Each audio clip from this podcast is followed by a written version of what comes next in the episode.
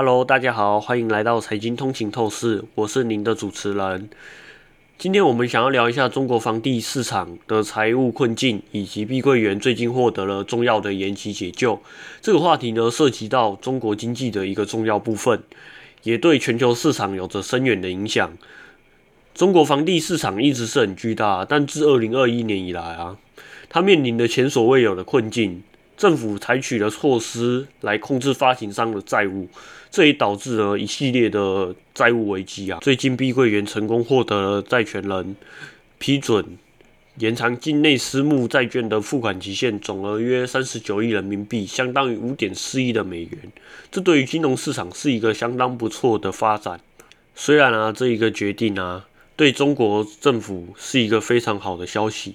还有金融市场也是一个非常好的消息，但中国房地市场的问题啊，不止财务问题哦，还包括更多更广泛的经济因素。